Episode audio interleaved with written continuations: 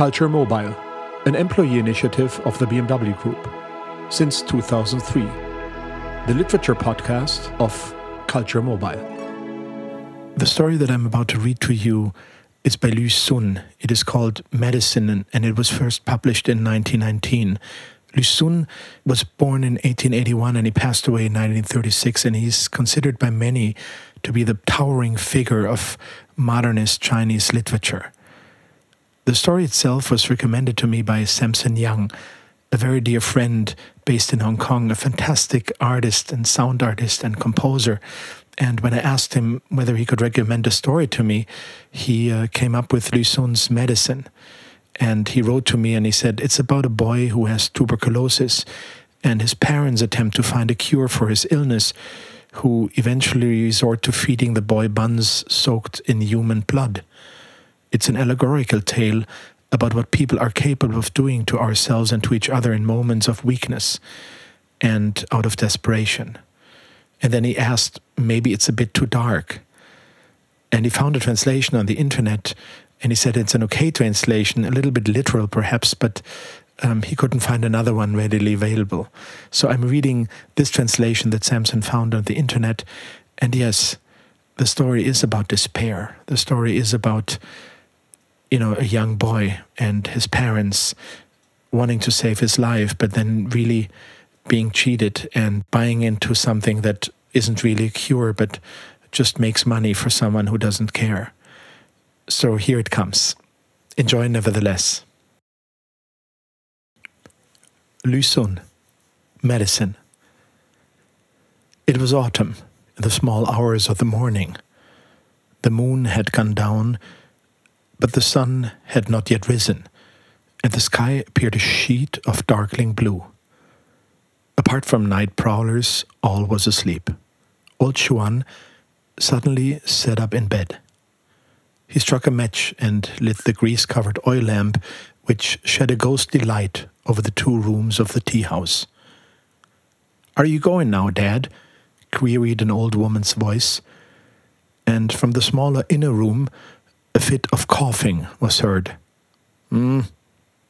Old Xuan listened as he fastened his clothes, then, stretching out his hand, said, "Let's have it." After some fumbling under the pillow, his wife produced a packet of silver dollars, which she handed over. Old Xuan pocketed nervously, patted his pocket twice, then, lighting a paper lantern and blowing out the lamp, went into the inner room. A rustling was heard, and then more coughing. When all was quiet again, Old Xuan called softly, "Son, don't you get up. Your mother will see to the shop." Receiving no answer, Old Xuan assumed his son must be sound asleep again, so he went out into the street. In the darkness, nothing could be seen but the grey roadway. The lantern light fell on his pacing feet. Here and there he came across dogs, but none of them barked. It was much colder than indoors, yet Old Xuan's spirit rose, as if he had grown suddenly younger, and possessed some miraculous life-giving power. He lengthened his stride, and the road became increasingly clear, the sky increasingly bright. Absorbed in his walking, Old Xuan was startled when he saw distinctly the crossroad ahead of him. He walked back a few steps to stand under the eaves of a shop in front of its closed door. After some time, he began to feel chilly. "Oh, an old chap.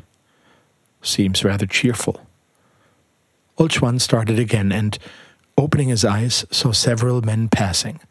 One of them even turned back to look at him, and although he could not see him clearly, the man's eyes shone with a lustful light, like a famished person's at the sight of food. Looking at his lantern, Old Xuan saw it had gone out. He patted his pocket. The hard packet was still there. Then he looked round and saw many strange people in twos and threes, wandering about like lost souls. However, when he gazed steadily at them, he could not see anything else strange about them. Presently, he saw some soldiers strolling around. The large white circles on the uniforms, both in front and behind, were clear even at a distance, and as they drew nearer, He saw the dark red border too. The next second, with a trampling of feet, a crowd rushed past. Thereupon the small group, which had arrived earlier, suddenly converged and surged forward. Just before the crossroad, they came to a sudden stop and grouped themselves in a semicircle. Old Xuan looked in that direction too, but could only see people's backs. Craning their necks as far as they would go, they looked like so many ducks held and lifted by some invisible hand. For a moment all was still. Then a sound was heard, and a stir swept through the onlookers. There was a rumble as they pushed back, sweeping past old Xuan and nearly knocking him down. "Hey, give me the cash, and I'll give you the goods." A man clad entirely in black stood before him, his eyes like daggers, making old Xuan shrink to half his normal size. This man thrust one huge extended hand towards him, while in the other he held a roll of steamed bread, from which crimson drops were dripping to the ground. Hurriedly, old Xuan fumbled for his dollars, and, trembling, he was about to hand them over, but he dared not take the object. The other grew impatient and shouted, "What are you afraid of? Why not take it?" When old Xuan still hesitated, the man in black snatched his lantern and tore off its paper shade to wrap up the roll. This package he thrust into old Xuan's hand, at the same time seizing the silver and giving it a cursory feel. Then he turned away, muttering, "Old fool." "Whose sickness is this for?" Old Xuan seemed to hear someone ask, but he made no reply. His whole mind was on the package, which he carried as carefully as if it were the sole heir to an ancient house. Nothing else mattered now. He was about to transplant this new life to his own home and reap much happiness. The sun had risen, lighting up the broad highway before him, which led straight home, and the worn tablet behind him at the crossroad with its faded gold inscription, "Ancient Pavilion." When old Xuan reached home, the shop had been cleaned, and the rows of tea tables shone brightly, but no customers had arrived. Only his son sat eating at a table by the wall. Beads of sweat stood out on his forehead, his lined jacket clung to his spine, and his shoulder blades stuck out so sharply, an inverted V seemed stamped there. At this sight, old Xuan's brow, which had been clear, contracted again. His wife hurried in from the kitchen, with expectant eyes and a tremor to her lips. "Get it?" "Yes." They went together into the kitchen and conferred for a time. Then the old woman went out, to return shortly with a dried lotus leaf, which she spread on the table. Old Xuan unwrapped the crimson-stained roll from the lantern paper and transferred it to the lotus leaf. Little Xuan had finished his meal, but his mother exclaimed hastily, "Sit still, little Xuan, don't come over here." Mending the fire in the stove, old Xuan put the green package and the red and white lantern paper into the stove together. A red-black flame flared up, and a strange odor permeated the shop. "Smells good. What are you eating?" The hunchback had arrived. He was one of those who spend all their time in tea shops, the first to come in the morning and the last to leave. Now he had just stumbled to a corner table facing the street and sat down, but no one answered his question. "Puffed rice?" Still no reply. Old Xuan hurried out to brew tea for him. "Come here, little Xuan." His mother called him into the inner room, set a stool in the middle and set the child down. Then, bringing him a round black object on a plate, she said gently, "Eat it up. Then you'll be better." Little Xuan picked up the black object and looked at it. He had the oddest feeling, as if he were holding his own life in his hands. Presently, he split it carefully open. From within the charred crust, a jet of white vapor escaped, then scattered, leaving only two halves of a steamed white flour roll. Soon, it was all eaten, the flavor completely forgotten, only the empty plate being left. His father and mother were standing one on each side of him, their eyes apparently pouring something into him, and at the same time extracting something. His small heart began to beat faster, and putting his hands to his chest, he began to cough again. Have a sleep. Then you'll be all right, said his mother. Obediently, little Xuan coughed himself to sleep. The woman waited till his breathing was regular, then covered him lightly with a much-patched quilt. The shop was crowded, and old Xuan was busy, carrying a big copper kettle to make tea for one customer after another. There were dark circles under his eyes. "Aren't you well, old Xuan? What's wrong with you?" asked one greybeard. "Nothing." "Nothing?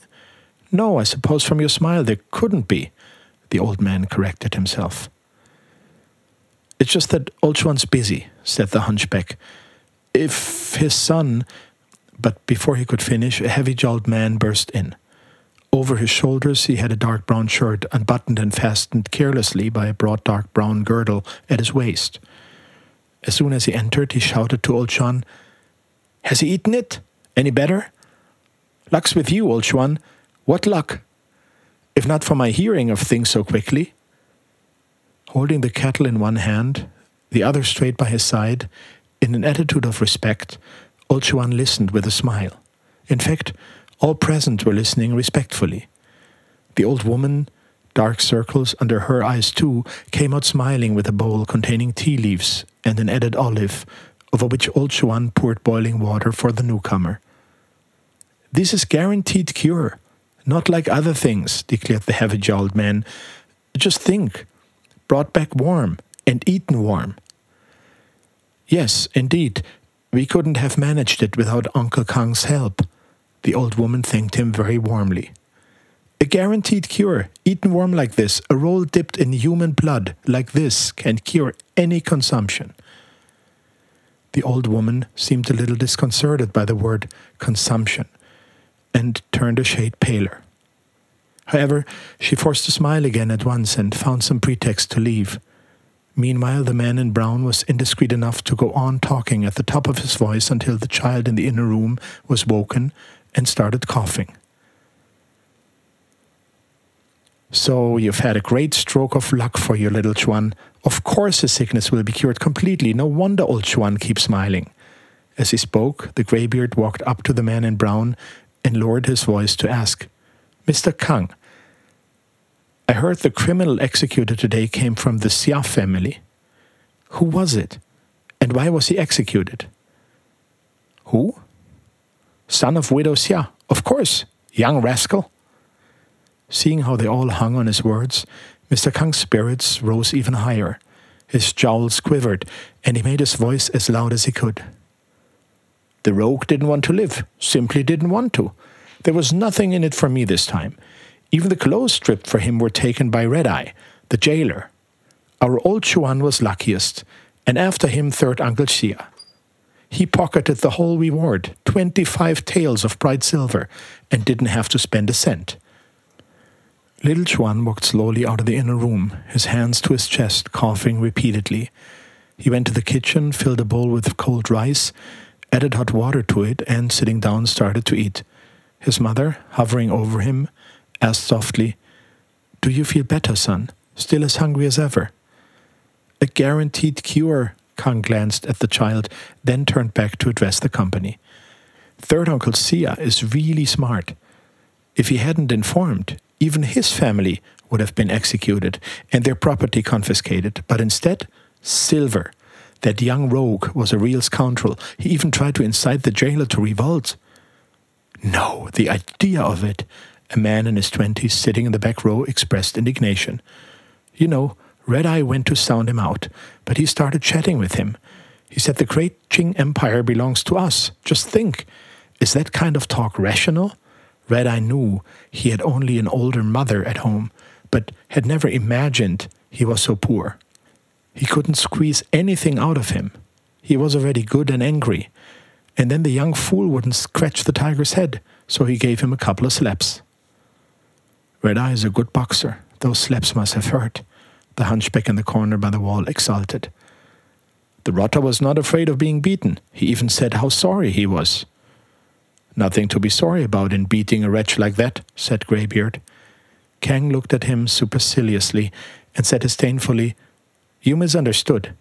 The way he said it, he was sorry for Red Eye." His listener's eye took on a glazed look, and no one spoke. Little Chuan had finished his rice and was perspiring profusely, his head steaming. "Sorry for a red eye. Crazy. He must have been crazy," said Greybeard, as if suddenly he saw light. "He must have been crazy," echoed the man in his twenties. Once more the customers began to show animation, and conversation was resumed. Under cover of the noise, the child was seized by a paroxysm of coughing. Kang went up to him, clapped him on the shoulder and said, "A guaranteed cure. Don't cough like that, little Chuan. A guaranteed cure." "Crazy," agreed the hunchback, nodding his head. Originally, the land adjacent to the city wall outside the west gate had been public land.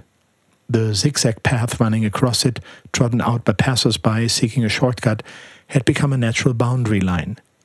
Left of the path were buried executed criminals, or those who had died of neglect in prison. Right of the path were paupers' graves. The serried ranks of grave mounds on both sides looked like the rolls let out for a rich man's birthday. The Qingming festival that year was unusually cold.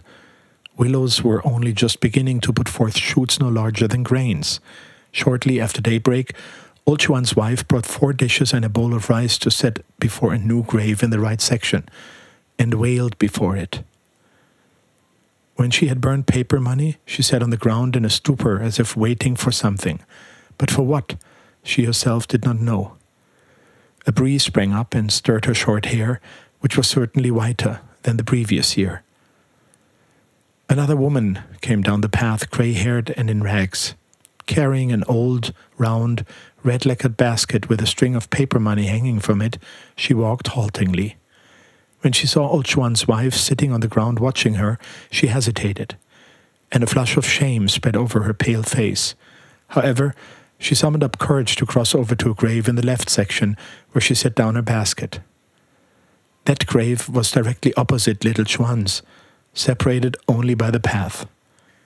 As Old Chuan's wife watched the other woman set out four dishes of food and a bowl of rice, then stand up to wail and burn paper money, she thought, "It must be her son in that grave too." The older woman took a few aimless steps and stared vacantly around. Then suddenly she began to tremble and stagger backwards, as though giddy.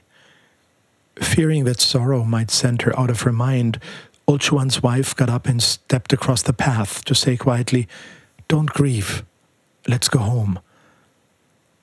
The other nodded, but she was still staring fixedly, and she muttered, "Look, what's that?" Looking where she pointed, Old Chuan's wife saw that the grave in front had not been overgrown with grass. Ugly patches of soil still showed, but when she looked carefully, she was surprised to see at the top of the mound a wreath of red and white flowers. Both of them suffered from failing eyesight, yet they could see these red and white flowers clearly.